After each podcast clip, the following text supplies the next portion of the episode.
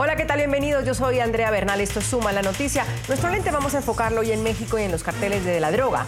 Los de siempre y los nuevos, que con más fuerza amenazan al Estado mexicano.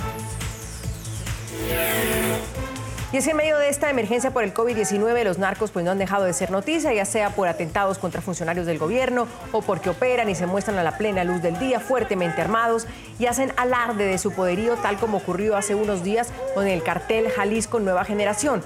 Difundieron un video de más de dos minutos, ahí lo tienen en pantalla, mostrando a más de 80 hombres con ametralladoras de guerra, vehículos adaptados y destacando a su líder, alias El Mencho, por quien la justicia estadounidense se puso una recompensa de 10 millones de dólares.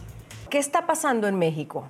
Sabemos que los grupos de los carteles en México tienen pues también un entrenamiento de cierta forma, pero que jamás va a rebasar al Estado mexicano. Nosotros como México tenemos Fuerzas Armadas permanentes, el Ejército, la Marina, la Fuerza Aérea.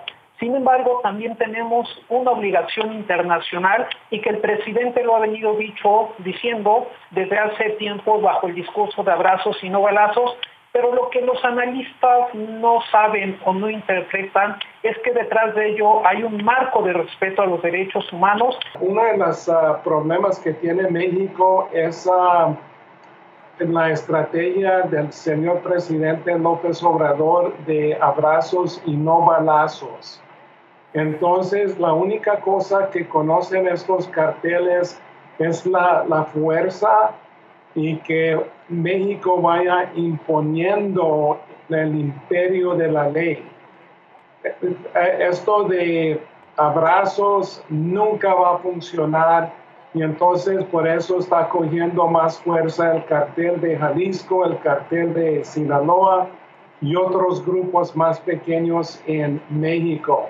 ¿Está México condenado a vivir bajo la sombra de los carteles del narcotráfico? Sí está condenado México en el sentido de que mientras le permitan a los carteles eh, trabajar, pues México está condenado a que circulen las drogas por las fronteras y por el país.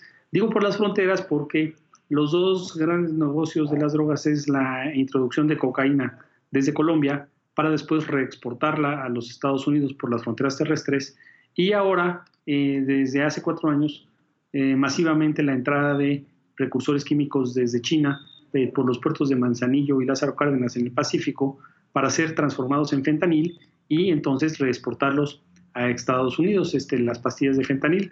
Entonces, eh, aquí nosotros tenemos un ingreso de ida y vuelta en dos direcciones, drogas hacia el norte y dinero y armas del norte al sur, desde Estados Unidos hacia México. Puede escuchar más conversaciones como esta en Zoom a la noticia de lunes a viernes a las 3 de la tarde, hora de Bogotá, Lima y Quito, 4 de la tarde, hora de Caracas y de la costa este de los Estados Unidos, por NTN 24.